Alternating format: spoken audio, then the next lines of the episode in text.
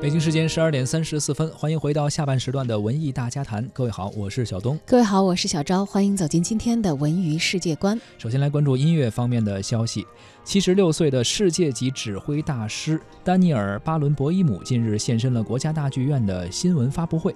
昨天起一直到十一月二十号，他执棒的柏林国家歌剧院管弦乐团在大剧院带来三场音乐会，这是巴伦博伊姆时隔七年重回北京，更是他在国家大剧院上的首次登台。谈及中国音乐艺术的发展，巴伦博伊姆表示非常的惊讶。他说：“以往呢，古典乐坛的舞台上都是欧洲的音乐家，但是随着像印度的祖宾梅塔、日本的小泽征尔这样的大师级艺术家的出现，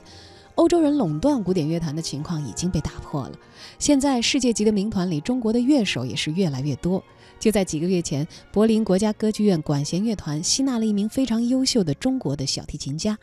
巴伦博伊姆认为，中国在文化艺术上发展的速度令他感叹不已，未来中国的文化一定会迎来更加辉煌的时代。”此次来到国家大剧院，巴伦博伊姆携柏林国家歌剧院的管弦乐团带来三场音乐会，音乐会演奏。